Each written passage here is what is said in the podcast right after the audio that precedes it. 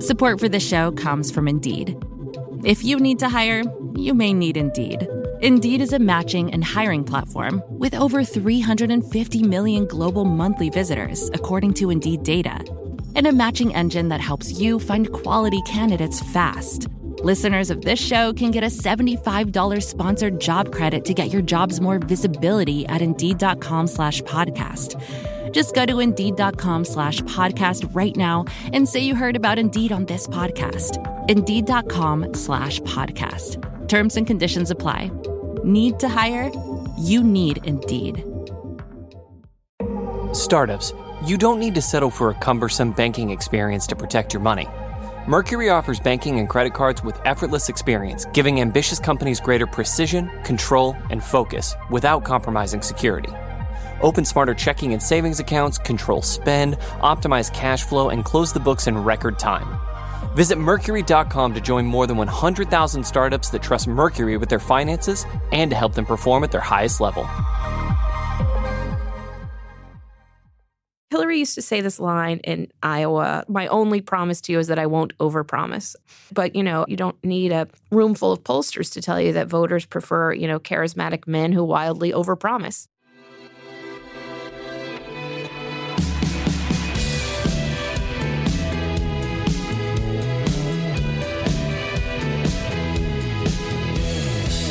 Hello and welcome to Ezra Klein Show on the Vox Media Podcast Network. Today's episode is with Amy Chozick, who is author of the new book Chasing Hillary 10 Years, Two Presidential Campaigns, and One Intact Glass Ceiling. Chozick was the New York Times' lead Hillary Clinton reporter in 2016. She also covered her in 2008. And she's written, I've read a lot of campaign books in my time. I don't think I have read one that is this honest about what it is like to report on a campaign. It is much more of a memoir than it is a book about the campaign itself. But but it's fascinating in that way. And and Chozick is more reflective than I think most in the media have been about what coverage of Hillary Clinton has been like, what are the dynamics that drove it, and what should the media think about its own role in the campaign now. So I thought this was a pretty interesting conversation to have that got into a lot of things, as you'll hear, that I've been unsettled about since the campaign myself. So I hope you enjoy the conversation. As always, you can email me at EzraKleinShow at Vox.com with guest ideas, feedback, whatever you may like. That said, here is Amy Chozick. Amy Chozick, welcome to the podcast. Thanks for having me. So you've written I think the most honest book I have read, perhaps ever, about what it's like to to cover a campaign, um, and and and how we cover campaigns, and what covering them that way does to to the reporters on it, does to the campaigns under coverage. So I wanted to begin with that. What is the point of campaign coverage? What are we trying to achieve? It's a really good question. And I covered uh, Hillary Clinton in 2008 and then 2016. So I felt like I had a glimpse of how media had changed even in that time span and and I think campaign reporting had changed. Some would say declined. Um, I mean because you think is the purpose of covering the campaign to inform the electorate? I mean what I always thought and hope to think on my best days of, of covering Hillary was how can I inform better inform voters so they know who this person is, which is difficult with a candidate who everybody thinks they already know. And so whether that was policy or digging into biographical chapters of her life, which took a lot of digging around in archives in Arkansas and talking to friends, um, none of which happens, you know, in the thick of of the daily news cycle. I think it's it's a good point, kind of the fundamental goal of campaign coverage. Should it be to inform the electorate so when they go to the voting polls they feel better informed about their choices? I would say yes. And if that's true one of the things that was really interesting to me in the book was you talk about what the experience of seeing everything over and over and over again is like. Um, you, you read at one point that you know the way you were starting to see things even how hillary flipped a steak with cynicism. Um, and you talk about going to Flint and, and talking to someone, uh, a pastor there, and saying, you know, why do you think she's here? Is it just to, to win over the black vote? And he says, I don't, I don't care where she came. Where's it? Where's everyone else? Do you think that there's a way in which we journalists who who cover these campaigns and experience these campaigns, by seeing the same speeches endlessly in this way that is not the way the public experiences them, that it breeds a a, a, contempt and a jadedness and a cynicism, a, a, tendency to be seeing the whole thing as a theater um, and, and artificial, which in some ways certainly it is. Rather than seeing it through the eyes of the public or, or being able to keep an, a sense of it through the eyes of the public? Yes. And actually, I have a kind of, I think I have a unique vantage point in that because when I was first put on campaign coverage, I had been a foreign correspondent uh, based in Tokyo for the Wall Street Journal. And when they sent me to Japan, my editor, I said, I don't speak Japanese. You know, I'm fluent in Spanish. Send me, send me to a Spanish speaking country. And they said, no, we need fresh eyes. That reporters who've been in Japan too long don't think that these things are stories to American readers. And when you have a fresh perspective, you know, the singing toilets like are are a good story or whatever it is that seems normal to either Japanese reporters or reporters who have been there for years. And so the foreign editor of the journal had become the um, the Wall Street Journal had become the Washington bureau chief in 2007 and said, How'd you like to go to Iowa and cover Hillary Clinton? So I didn't know what a caucus was. I, I had vaguely heard of Barack Obama. But, you know, I had a fresh perspective.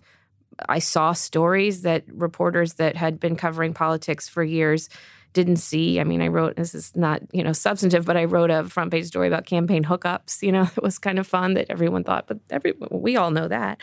Um, then when I reemerged in Iowa in 2016, having covered politics for eight years, it was um, you know yeah you you see things a little bit more cynically. There's also a lot more instinct, I think, to um, beat your competitors on minutia, sort of in, to impress other reporters about these scooplets. Um, there was an insatiable appetite for those. And when I was at the Wall Street Journal, it was partly because I, I think there it was pre-Twitter, and but there was much more emphasis on what they called. It sounds really pretentious. I make fun of myself in the book, but scoops of ideas. Um, you know, find an angle that nobody else is covering, and and do that rather than jumping on the on the thing that everybody's obsessing about. You have a, a, pretty interesting section on on this tendency, um, where you write that if I wanted to thrive on the politics desk, I would need to do more than feel good pieces like the ones I'd written on Bill Clinton's charitable work in Africa. I would need capital T tension, and this strikes me as a as a deep way in which media coverage does have a bias. It's not a left right bias, but a, a bias towards a certain kind of coverage. So, so what is capital T tension? What what kind of story gets you on the front page? no, I think there's a there is a bias towards a good story. Um, I think in every news organization, and often those stories require tension. I mean, I say later on, tension doesn't have to be the investigation that you know into the Clinton Foundation that makes everyone angry. That tension could be the uh, biographical story about Hillary's relationship with her very difficult father, or the tension of her being um, a, a, a young activist for the Children's Defense Fund, going undercover in Alabama to investigate school segregation, and she went into these segregation academies, and if she had been caught um, you know, it was scary for a woman then. And so I think there has to be some element of tension to hold hold the reader. There often has to be. And actually, and, and you you know this better than anyone. I think you can write policy stories with with tension. You know, I wrote about Hillary trying to craft her economic agenda, consulting 200 domestic advisors uh, right before the campaign, and this tension of how to, you know, appease the anger in the electorate um, without coming out sounding like you're advocating class warfare. One of the things I thought was really interesting in your book was it was really open about what I would consider the media's biases. I, I think we talk a lot about the media having a left bias or right bias, which I, I don't want to dismiss. I think that there are dimensions of, uh, of that. But I think there are all these other biases that are actually more important, things that we are, things that drive a lot more of our coverage than political opinion that I think would be sort of interesting for us to explore. And and and one of them here is it seems to me that we just have a huge bias towards stories that are slow dripping scoop and scandal, right? We have a huge bias towards stories where things are coming out, the politician doesn't want the thing to come out, and the thing is coming out slowly, so it it, it keeps going up. Um, and and the email story always felt like that to me that it that it fit into that bias what what are what are the biases that you see? What are the things that, that you saw as a campaign reporter that there may be a kind of story that have a little bit of an easier time rising in the media? Well, with Hillary, it was hard to get any story to rise in the media. To be honest, I mean, you know, it was like I, I write in the in the book about just kind of traveling with her. Well, the story was always Trump, or it would be, um, you know, her reaction to Trump would get in the, would get in the news. Um, so, hmm, Yeah, I, I mean, the email story, uh, and I think a lot about this, and I don't know if I give the most satisfying answer to saying that it just became like a fever that swept through. And this, to be clear, this isn't specific to the Times. It swept through every newsroom, turning us all into, you know, whirlpools set on the wash and repeat cycle. I mean, I think you're right because these emails kept coming out. And then you had the conflation and the final stretch of the campaign with the Podesta emails and the WikiLeaks releases that I think I think we have I think we sometimes forget like what the waitress in Ohio here, she's not necessarily following the intricacies of how Hillary whether or not Hillary Clinton violated federal records requests. She's hearing tidbits of emails on the news coming from the talk radio, whatever it is, emails, emails, emails, and that, you know, will resonate. Did you ever see Gallup had released during, I don't remember if they released it during the campaign or right after, but they these word clouds where they asked in a survey for people to say, you know, what what words have you heard? What words did you associate with the two candidates? And you know, there are all these different words for Trump, and, and nothing quite dominated. And with Hillary Clinton, the word cloud was just like this huge emails. Mm-hmm, mm-hmm. And I always thought, and I, I will say, like flatly, like I covered the emails, right? I like we at Vox covered the emails. You know, we we we were part of this coverage too, and I always felt really not bad about covering the emails because I think if you cover them proportionately, and, and we can talk about what that means, it, it was reasonable. But at, for the media, that that was a real indictment. That I don't, I never believed that there was an argument that that was the most important story about Hillary Clinton, either about her or her personality or the way she would be president. And the fact that that was the story people heard the most about her, that that felt to me like something that requires some real self reflection on the part of the press. Yeah, I mean, and that's exactly what I said in the book. I, I, I think the leading candidate for the presidency being under FBI investigation is a story, um, and you could debate the merits of the investigation, but it it is a story, and I, and I really grew to resent and regret that it became the only story. You know, and I think there's a couple reasons, a few few reasons for that. I mean, with Trump, there were so many different scandals. There were his taxes and women and the way he treated his employees and his bankruptcies that I think there was no one crisp narrative of oh that's the thing that sticks. And with Hillary, it was it was all emails. And um and yeah i do i do regret that it kind of enveloped everything and, and including my own reporting. You know i spent a year trying to talk this feminist Democratic woman, Sara Ehrman, um, who who Hillary lived in her apartment in Washington right after law school when she was working on the Watergate committee, and she was moving to Arkansas to marry Bill Clinton. And Sara, who had been a mentor, uh, offered to drive her down and tried to talk her out of it the whole time. She said, "You're throwing your life away. You're the most gifted woman I've ever met. You could do anything you want."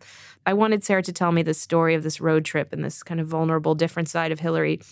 It took a year to convince her to talk on the record. I brought her I brought her babkas. I went to her apartment and had lovely afternoons talking to her to try to win her trust. Finally, she tells me this story, and it's really a sympathetic side of Hillary. It's this kind of vulnerable, searching young woman who the public rarely sees.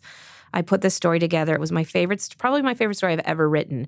It uh, posted on the Times website three hours before James Comey sent his letter to Congress. It never even ran in the paper. Um, so, you know, I think the emails became such a story that it enveloped everything, even those stories that, you know, I had hoped and I'm sure others had hoped would break through and connect with voters. that's such a, I read that in a book. That, that's such a, I think all journals have stories like that, but that's yeah. particularly tragic. oh, it just like to me it epitomized everything. I was like, this epitomized this whole campaign. like I, I, tried to do a sympathetic story. The campaign tried to kill it. They they didn't trust me to write a you know, a, a, nice, they never trusted these biographical stories. They like to be controlling. And I finally get it out and Comey sent his letter. Yep. So the, the I want to stay on emails for a couple minutes here. So one, you said this earlier, and I just want to, I want to say it again in, in case people missed it. We're going to talk about emails, but there are depending on how you count them, somewhere between two and four different email stories. Mm-hmm. There's the Hillary Clinton State Department emails. There's the Podesta emails. I mean, there's there are a bunch of one. I think problem for Hillary Clinton is that the kind of scandal-ish stories that got told about her all could be put under the same rubric, which gave them a kind of amplification. Where if one had been about phone calls, I think it would have been yeah would have been a little bit easier. Yeah. But one thing that always struck me is that the email stories both the state and then particularly the Podesta email stories, I always felt the media was very unclear on what they were about. Mm. In a way that, like, I understood what Whitewater was about. Whitewater was about the idea of a possibly corrupt land deal. I understood what the Monica Lewinsky story was about. I understood what Watergate was about, right? You can go through a lot of scandals. You say, okay, like, this is about corruption. It's about abuse of power. It's about immoral behavior in, in the White House. It's about the possibility of perjury. You know, it's about collusion with a foreign government trying to influence American policy.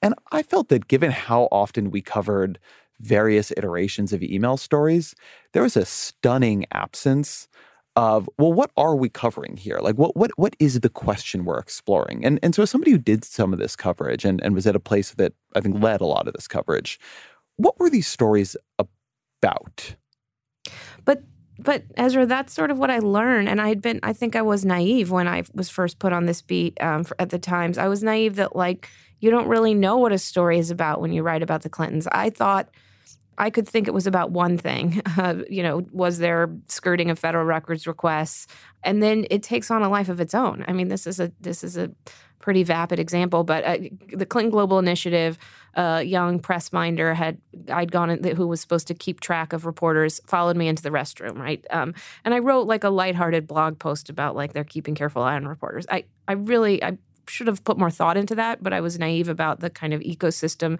that Clinton coverage ends up in. I mean, all of a sudden it was like Fox News and InfoWars and the Clintons are following reporters to the restroom. And it took on this like monster life of its own that I hadn't anticipated. So I think some of it is like, you know, you can write the story one way and you think it's about this thing, and then it becomes this monster that you have no control over. And I tried to, you know, as I learned more about covering them, I tried to always keep that in mind when I wrote stories. Like, are we writing about, you know, John Podesta's emails in a way that informs our readers, but how will that also be interpreted or misinterpreted by this machine? Support for this show comes from Indeed. Imagine the perfect employee. Let's call her Jackie. Jackie is professional yet relaxed, punctual, friendly, meets deadlines, and just makes your job easier overall. But the search for Jackie can be long and tedious, especially when you have so many other things on your plate. Indeed wants to help you find your next Jackie. Indeed is your matching and hiring platform with over 350 million global monthly visitors, according to Indeed data, and a matching engine that helps you find quality candidates fast. They leverage over 140 million qualifications and preferences every day, so their matching engine is constantly learning from your preferences. That means they can better connect you with your Jackie. And the listeners of this show can get a $75 sponsored job credit to get your jobs more visibility at Indeed.com slash podcast. Just go to Indeed.com slash podcast right now and say you heard about Indeed on this podcast. Indeed.com slash podcast. Terms and conditions apply. Need to hire? You need Indeed. Startups, you don't need to settle for a cumbersome banking experience to protect your money. Mercury offers banking and credit cards with effortless experience, giving ambitious companies greater precision, control, and focus without compromising security. Open smarter checking and savings accounts, control spend, optimize cash flow, and close the books in record time. Visit Mercury.com to join more than 100,000 startups that trust Mercury with their finances and to help them perform at their highest level.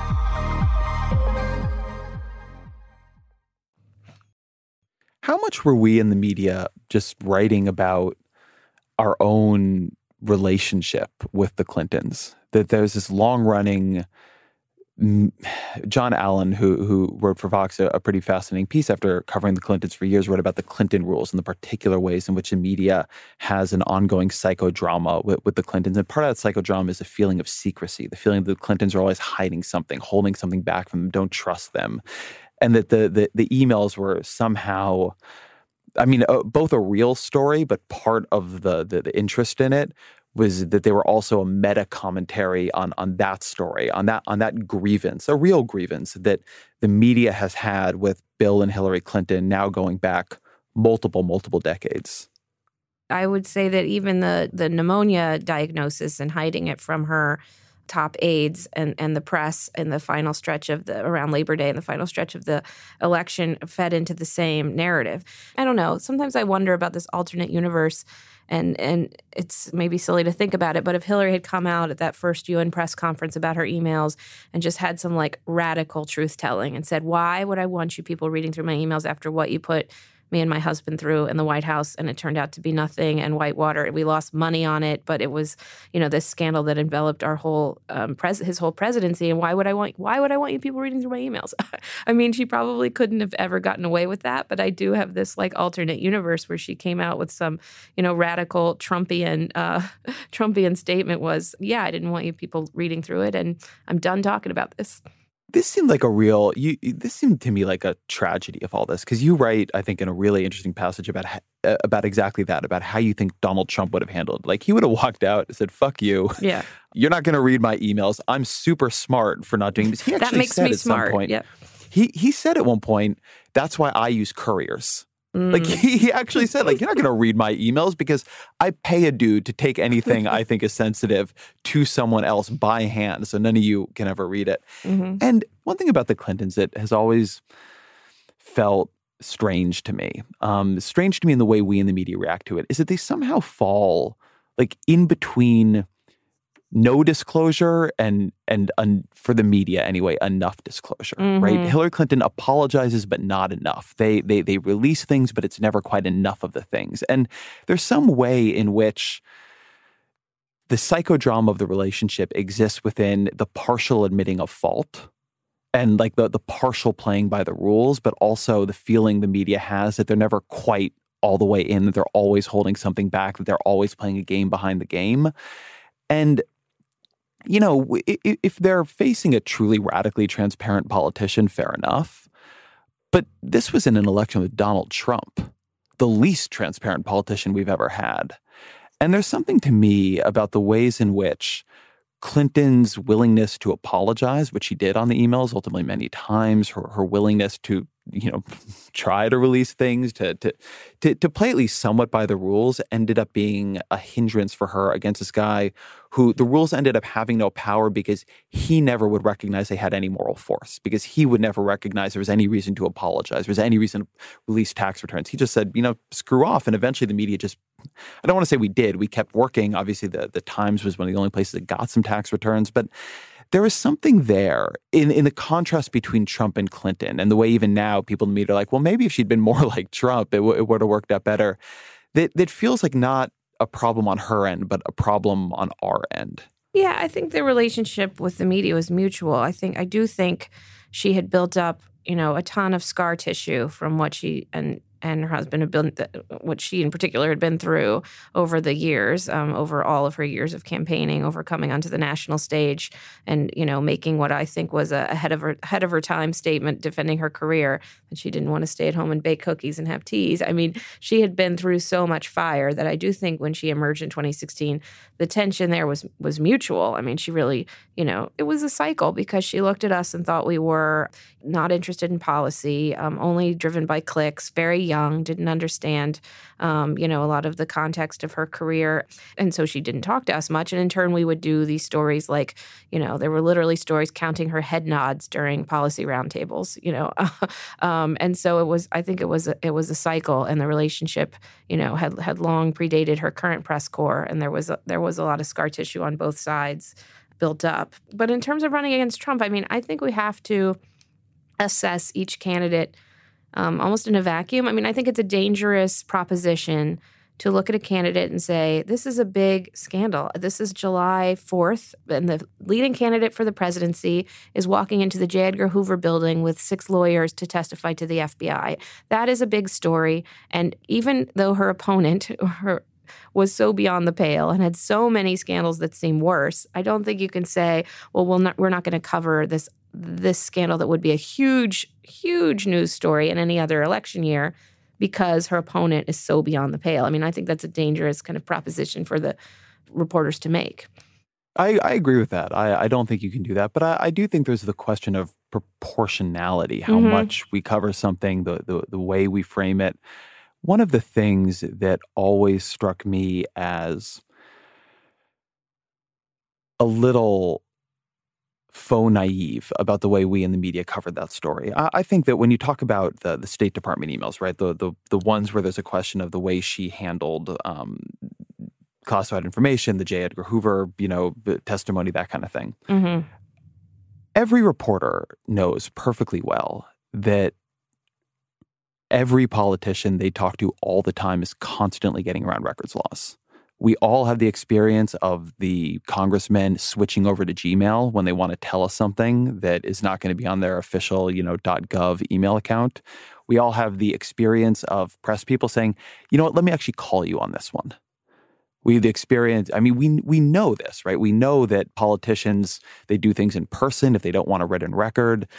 I actually always thought the most exculpatory thing about this was the idea that Hillary Clinton thought that the way that if she's going to do something truly sensitive, the way to do it was to take everything off, so everything would then get looked at, mm-hmm. was a little bit ridiculous. And and so there's a, a, way to me in which we lost the thread of this. Um, I always thought the best argument on the emails was that, hey, look, somewhere in here, possibly even in, in the deleted emails, Hillary Clinton is doing things that um, we should be concerned about almost certainly, I don't know if they're in the deleted emails, but Hillary was doing things that, you know, the public would have wanted to know about.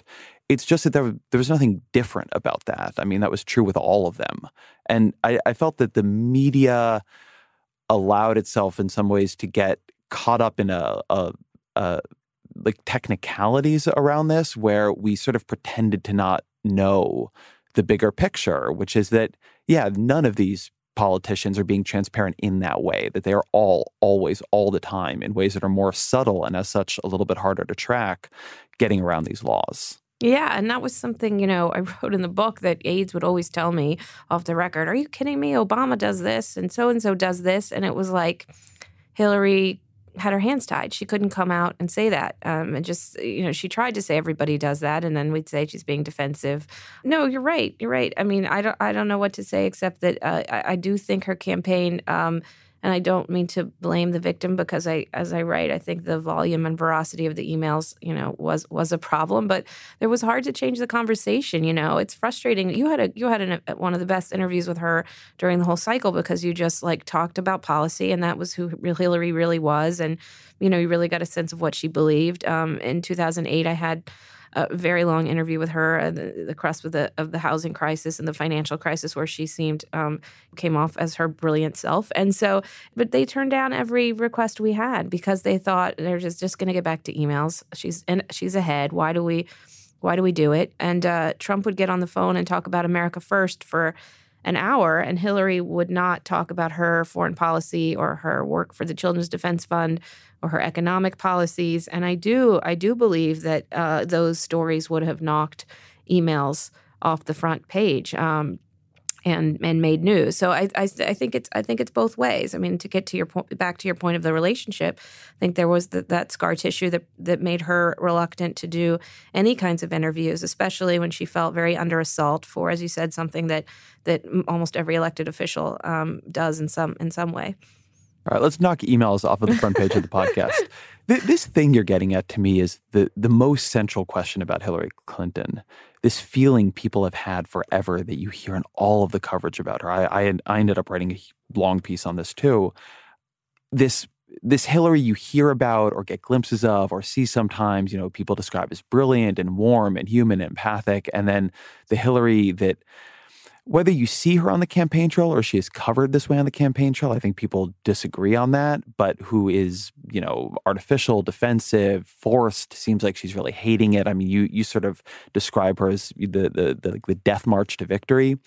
Why do you think there is such a wide gap between who not just many of Clinton's colleagues, but many in the press believe Clinton is and who she is covered or seen to be?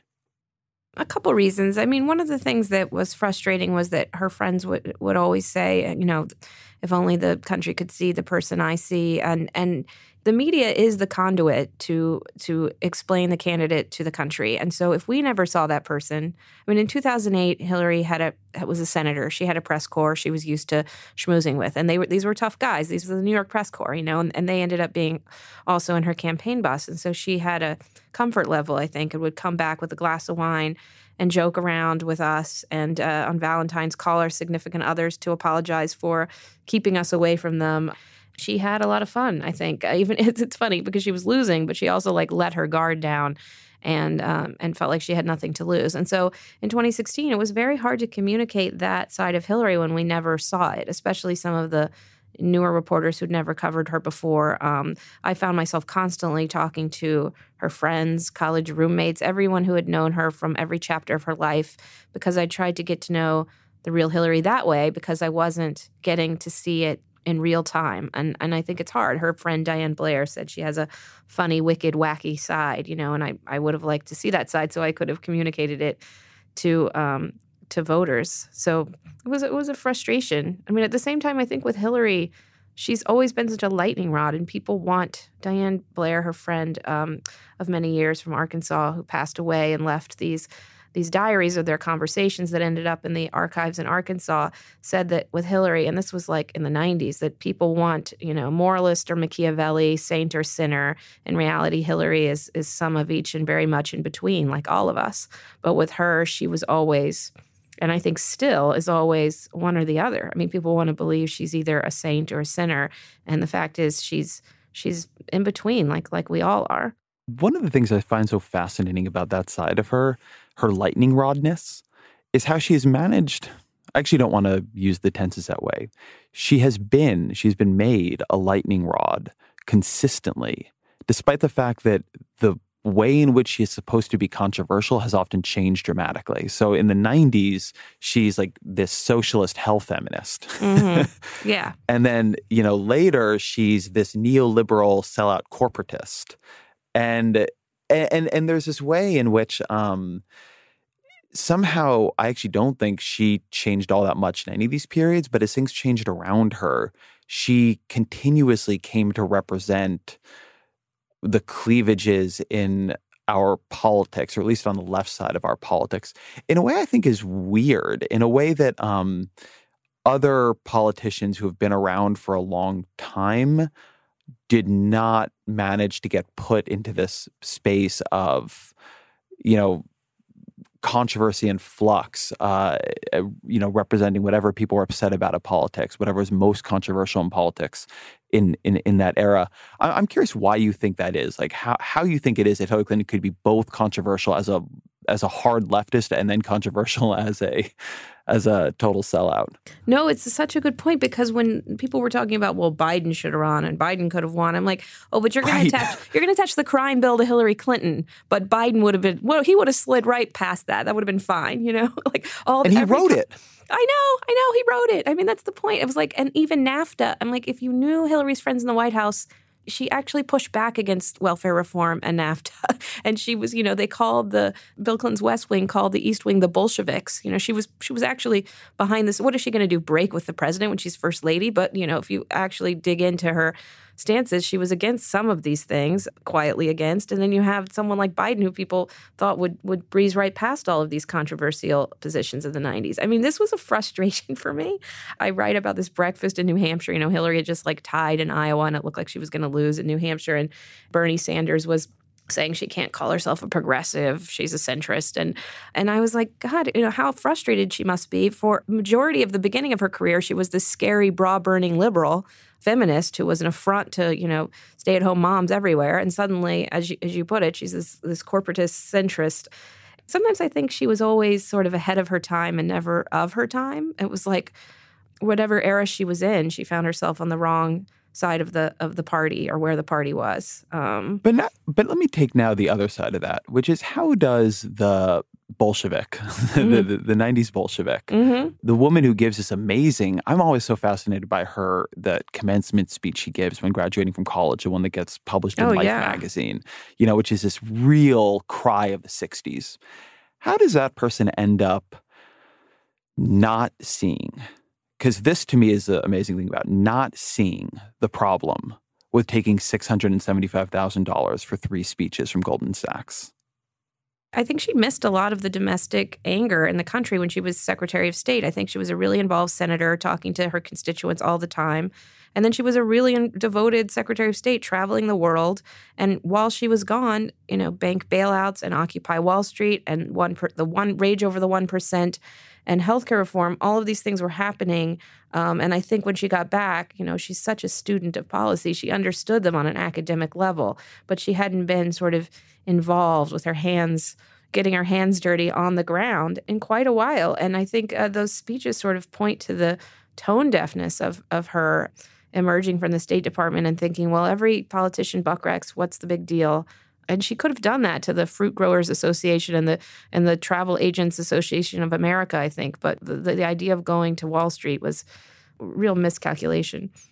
There's something else about this that I have come to think is pretty interesting about about later Clinton. Um, we all we all have you, you talk about it in, in the book.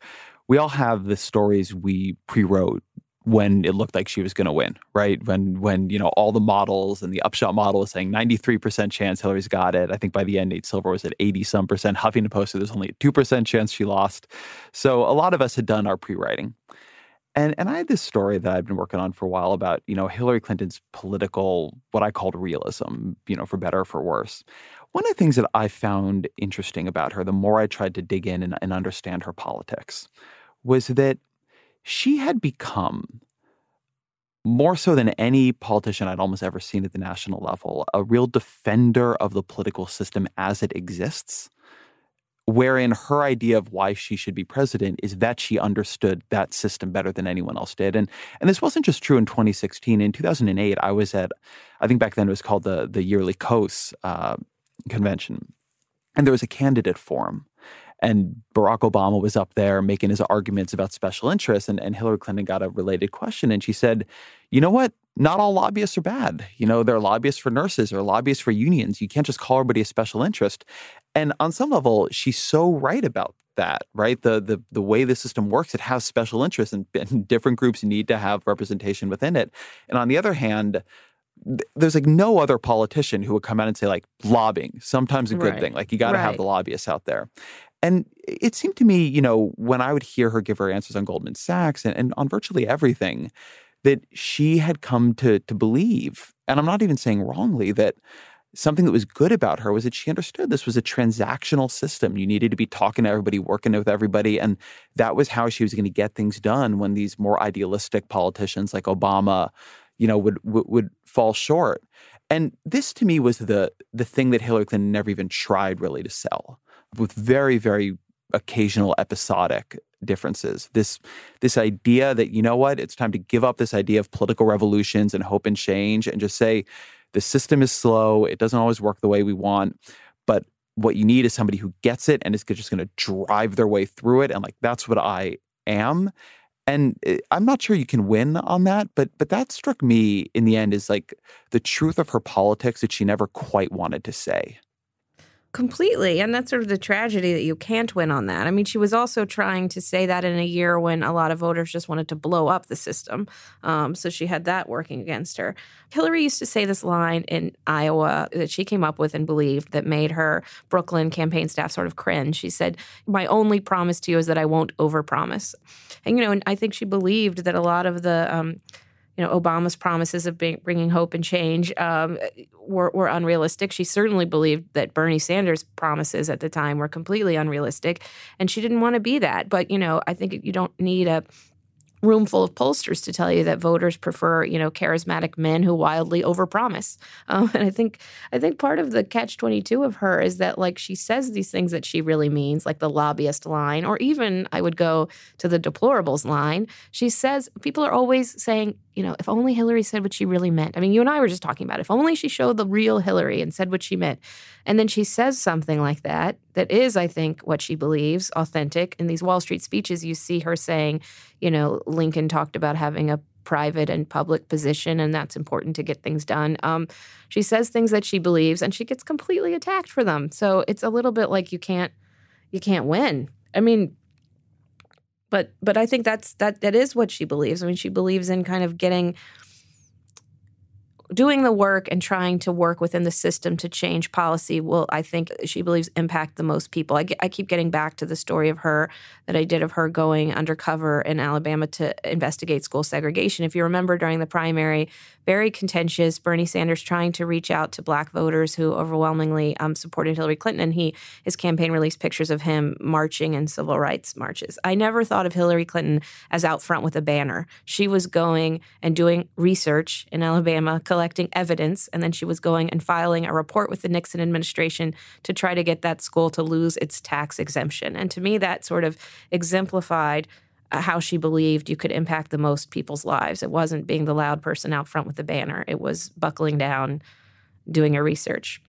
Wow, that guy means business. Just an amazing player. No, not him, the sports photographer behind him. Uh, what? He has a business bank account with QuickBooks Money where he earns 5% annual percentage yield, so he's scoring big on and off the field. You might even say he's the MVB. MVP? The most valuable business. Making your money work harder. That's how you business differently. Intuit QuickBooks. Banking services provided by Green Dot Bank. Member FDIC. Only funds and envelopes earn APY. APY can change at any time. Drowning in status updates and lost in endless emails? Break free with ClickUp.com, the one app to replace them all. Imagine a world where your team collaborates effortlessly in one shared space. No more chaos, just ClickUp. Your projects, tasks, and communication unified at last. Transform how you work with customizable views, seamless integration, and real time updates. ClickUp is your shortcut to more productive days and happier teams. Join the millions of productive teams already streamlining their workflow. Visit clickup.com to get started.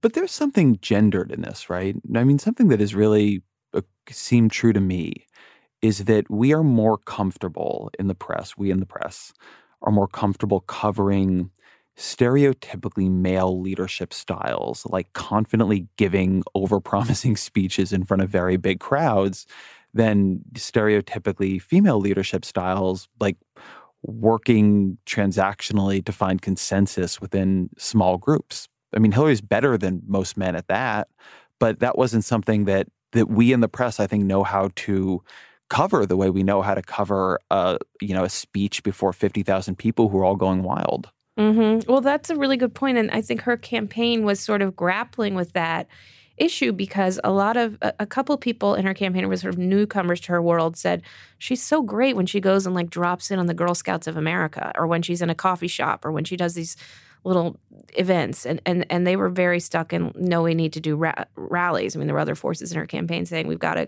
get her out there on the stump but so i think I, maybe maybe that maybe that kind of candidate, a female candidate, a policy minded candidate, you know, needs a different forum. And to the credit of the changes in media, you could go stop in at the Girl Scouts of America in Kentucky, which she did, and you could have it go all over cable news if you if you put the right media people in the room. Um, and so maybe it's a it's a rethinking of of campaigning and kind of the, does the big rally do the most to reach people um, and to show you know who she really is. I mean, they tried at the beginning with those policy roundtables, but they just felt felt so staged um, that it was. I don't think it accomplished what sort of maybe her listening to her ahead of the, her Senate race did. Yeah, but it, you know, let, let, me turn the question on you. I mean, okay. is there a way that when we cover campaigns that we could deploy our resources in the media more effectively? I mean, could we be crowding out more of our speech coverage with coverage of the way the legislature I, I don't, I don't know the answer, but I, I feel like I, I worry we're going in the wrong direction. I worry that watching the way we now all chase Donald Trump's tweets, yep. we are getting so over our skis on public communication being the only thing that matters and being completely able to drive the agenda and how good you are at public communication driving the entire agenda. I just I, I, I feel like we are abdicating our responsibility on this to to to think it through and then we kind of say well yeah but everybody else is going to cover the tweet so we got to run and do it too and crowd everything else out. That that that doesn't feel to me like a satisfying answer. No, and I mean, there's this sense that like the media really screwed up in 2016, but they're really holding everyone accountable now that Trump's president, it's like, no, it's the same. It, we're the same people. You know, we're the same people living with the same demands in our news organizations. We're in the same kind of cycle. And so, uh, you know, there is this, I think, especially among liberals, this sense that like everything that we covered during the campaign was was terrible and gave rise to Trump, and everything after has been heroic. And I don't think that's the case. I mean, I think I think we're the same, the same industry, the same people operating under the same tensions and pressures. What did you think during the campaign? You you have some really interesting uh, just moments where Trump enters your narrative specifically. Mm-hmm. Where he uh, there's this there's this story you relate where he just calls you on the phone some morning because he knows you watch The Apprentice and he wants to know if you think Arnold Schwarzenegger will be as good at it as he was. Can you just tell me that story in a little bit more detail? Yeah, I mean, I was working on the, I was covering Hillary's speech. Remember, she gave a great foreign policy speech in which she said he's like, you can't be a man who could be baited with a tweet shouldn't be a president, and and she was very, it was one of her toughest. And uh, and then we talked about that, and he at, then he heard he, I had watched The Apprentice, so he had also called to ask uh, to chat about The Apprentice and ask if I thought, yeah, ask if I thought Schwarzenegger was going to be as good as him. You know, everyone in our, a lot of people in our newsroom, I shouldn't say everyone, but a lot of people on the politics desk have some experience of like waiting in line at Starbucks or being on the elliptical and seeing no caller ID on their phone and hearing, "Hi, it's it's Donald Trump," um, and, and, that was something I think none of us had with, with Hillary coverage. But um, no, for all of his kind of bashing of the First Amendment and incredibly dangerous degrading of media uh, publicly, he would he would get on the phone quite willingly. Let me ask you about the the one of the other candidates in the race. So you have a pretty complicated relationship with Hillary in the book. I think in some ways you have a complicated relate like you, you clearly have some interest or, or um, bemusement at, at, some of Trump. Yeah. Your relationship, not so much with Bernie Sanders in the book, but with Bernie Sanders's supporters. There's a lot of, um, I, I would say, there's a lot of anger actually as I read it. Like a lot of, like a like a feeling of real that that you took a lot of abuse and that that something was toxic there in in the relationship you had with that community. I'm I'm curious to hear you reflect on that. Um, yeah, I mean, it was pretty, it was pretty brutal. Um, the Bernie Bros, as they're called, I don't think they were all men, but we, the women who covered Hillary, were, you know, relentlessly abused online, um, on phone calls, emails it was before California voted, but when Hillary had officially clinched the the number of delegates to become the nominee, um, the AP called it. The Times wrote it. Um, we got we got death threats. Um, I I got voicemail saying we're going to hunt you down in the streets. Yeah, I mean it's funny. I've had some friends, kind of liberal friends in Hollywood, read it who said, liberals were doing this to you? It's like, yes, abusing reporters and being nasty is an equal opportunity. Uh, ranges the whole landscape of the of the political spectrum, um, and so it was it was pretty relentless and extremely uh, tinged in sexism. You were obviously the Clinton reporter, but do do you think that the backlash that came from the Sanders side was worse. And I, I want to say, like, this is a behavior on the fringe, right? Most people, the right. overwhelming majority of people who supported Bernie Sanders were just people supporting Bernie Sanders. But right. all the campaigns, Donald Trump's campaign, I mean, I got I mean, I had my head photoshopped on all kinds of anti-Semitic oh, things. Oh, I got you know from from alt right yeah. stuff. Like, yeah. do you think there was uh, reading the book? I think my impression was that what you got from the Sanders side felt qualitatively worse to you than what came from eh, from any other direction. Is, is that is that accurate? Do you think there was something worse going on in that subculture than there was in sort of the Hillary bots or there was in the Trump supporting alt right? The interesting thing is, I didn't really notice the Hillary bots, as you call them, until after the campaign. I think like her supporters got really angry, and I think that that wound is still very much open. Got angry after the campaign. I mean, I didn't hear I didn't get a lot from either side on on people supporting or defending uh, her or attacking us on her behalf. It was mostly it was it was the Bernie Bros, and then to you know I didn't cover Trump, so I can't speak to that like level of abuse. But I'm sure getting called out at a rally in front of hundreds of, of angry supporters is, is is incredibly traumatic. So I don't want to say like what I what I had was worse. I wasn't I wasn't like feeling threatened for my life. I was it was just a constant drumbeat of of abuse. Do you think the media covered Bernie Sanders fairly? I think we were a little bit late to um, to cover him. You know, I think it was it was initially sort of like the you know avuncular Vermont senator running, and we'll do a couple quirky stories on him. I think it was it took a while to recognize uh, the momentum that his campaign and candidacy had. One of the things that I felt was a way in which Sanders coverage is more complicated was that there's always a pattern recognition in politics. You you think things that will succeed that look like the things that have succeeded before. So both Trump and Sanders, who were ideologically out of step with what we've seen in politics in, in recent decades, I think it took a lot longer for them to be taken seriously. And on the other hand, there's the the counter push, which is that but doesn't it still have to work within the same system?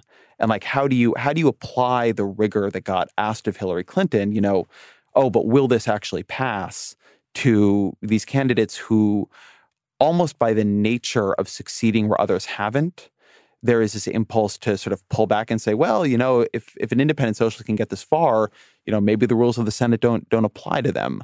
I, I always felt that we were we were shifting very rapidly between covering Sanders too harshly and being too skeptical, and then like covering him too easily and not demanding the same answers we demanded of Barack Obama before him or Hillary Clinton. I'm I'm curious how you thought of that. If you if you thought we fell too far on one side or the other. No, I think you I think you captured it. I mean, I hadn't thought about it like that, but you completely captured it. We were we were slow to take him seriously, and then when he was a serious force, we were slow to, you know, investigate him the way we would have other leading candidates. It was sort of a, a twofer with Bernie. It was like, we don't take this guy seriously. And then when we do it was it was mostly it was and i'm not speaking to the times or speaking generally it was it was mostly like who would have thought this guy had this this movement behind him and a bird landed on his podium? And it's all so magical. Um and i think you could see i mean you could see hillary's frustration particularly i think in the new york that debate in brooklyn. I mean that he remember the daily news interview with the ed- editorial board and yeah. bernie sanders couldn't explain the kind of how he would break up the banks how he would jail some of the bad actors in the finance industry. Um, he couldn't expand on the policies behind his behind the tenets of his candidacy, and it just like frustrated the hell out of Hillary, who had thought out every single policy and couldn't you know get away with with that at all. I, I actually reading her her book, um, I think she was more frustrated by Bernie Sanders than than Trump. I think she sort of knew what she was getting into with Trump, but with but with Bernie, I think there was a real frustration there that he didn't have any of these central promises of his candidacy thought through or backed up with policy and how he would do it. What reaction have you gotten from Hillary Land on your book so far? Um, you know, I knew that there would be something. There's always something. I wasn't going to write a book and not have um, rustle some feathers in that world. Um, I've gotten some pushback. I was anticipating that. I kept copious notes. I hired a fact checker to review all of my reporting, um, but I knew that there would be something. Chelsea Clinton, in particular, said that some of the anecdotes about her are are wrong. Um, that she wasn't pouring the champagne. Do you is your view that that's not true, or that maybe that is wrong, or you know where where where are you on that? Yeah, I mean, I have a lot of respect for Chelsea. I I have interviewed her, I've traveled with her. I know a lot of people in her circle. I mean, all I would say is that, you know, I've been covering this family for a decade. So I have sources from Bill Clinton's kindergarten friends to people in Chelsea's circle. I feel really confident in my reporting. Um, I went to kind of, as you know, as actually Vox had a good story on this about how most authors do not hire fact checkers because they're expensive. But I, um, I hired a fact checker to uh, review my reporting.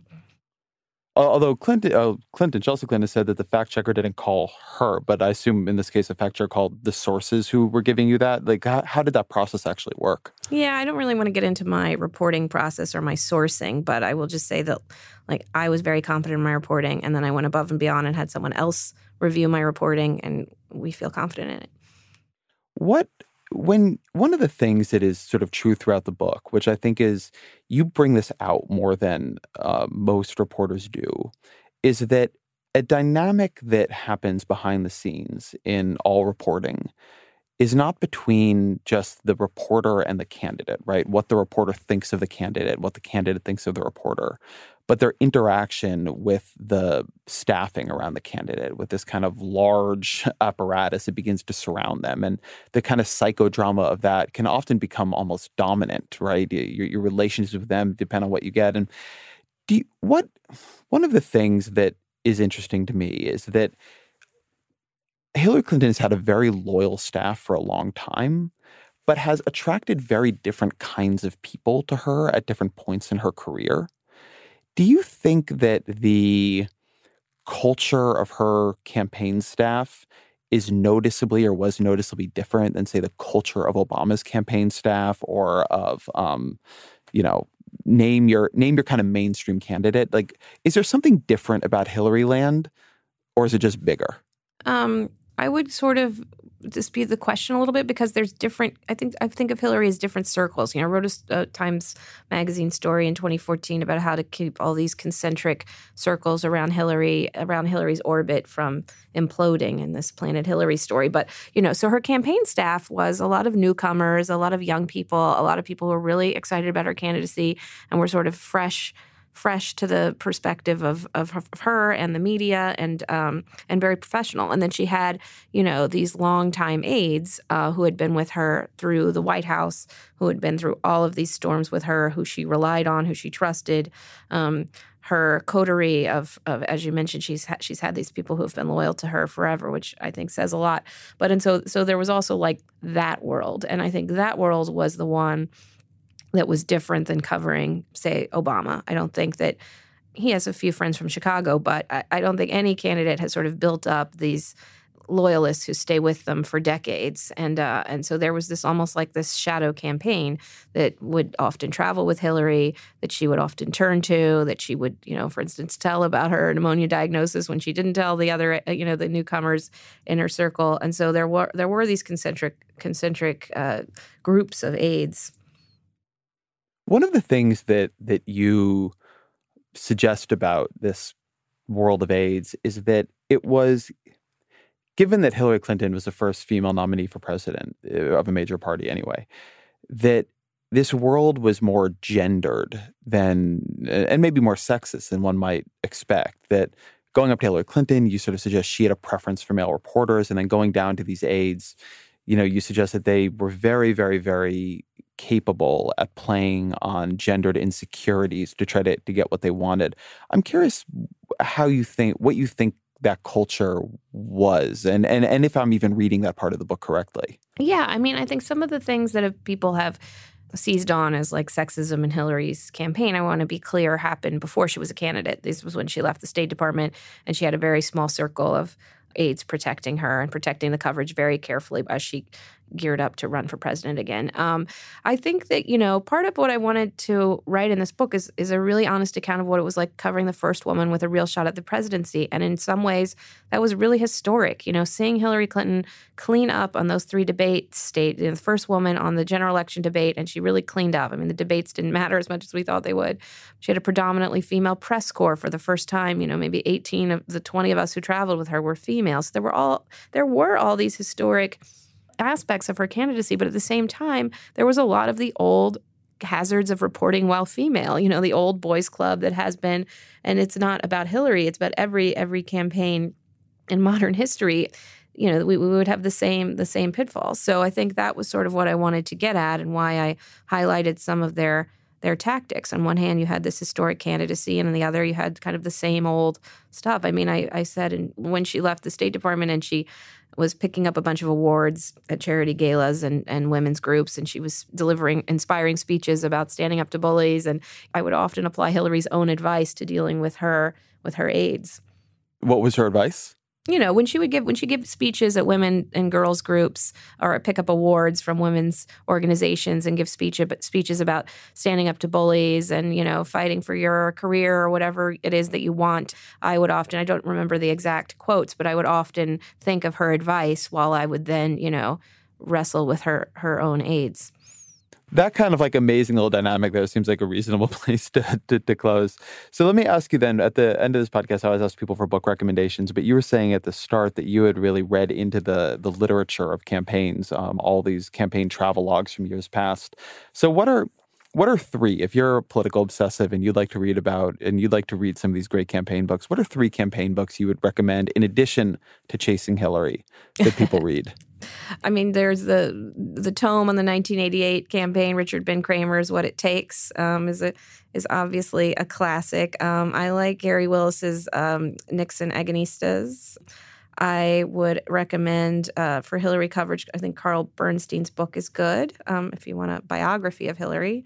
Boys on the Bus. It was fascinating to go back to read Boys on the Bus because the only time you see any women, they're picking up their husbands after a big primary night or a debate night. They're at the car picking them up, bring them home to a fresh cooked pot roast. So, um, yeah, those are some of my book recommendations. Amy Chozick, thank you very much. Thanks for having me. Thank you to Amy Chozick. Thank you, as always, to my producer, Jillian Weinberger, to Topher Ruth here at Berkeley, who uh, helped us record this podcast, and to all of you for tuning in. The Ezra Klein Show will be back shortly.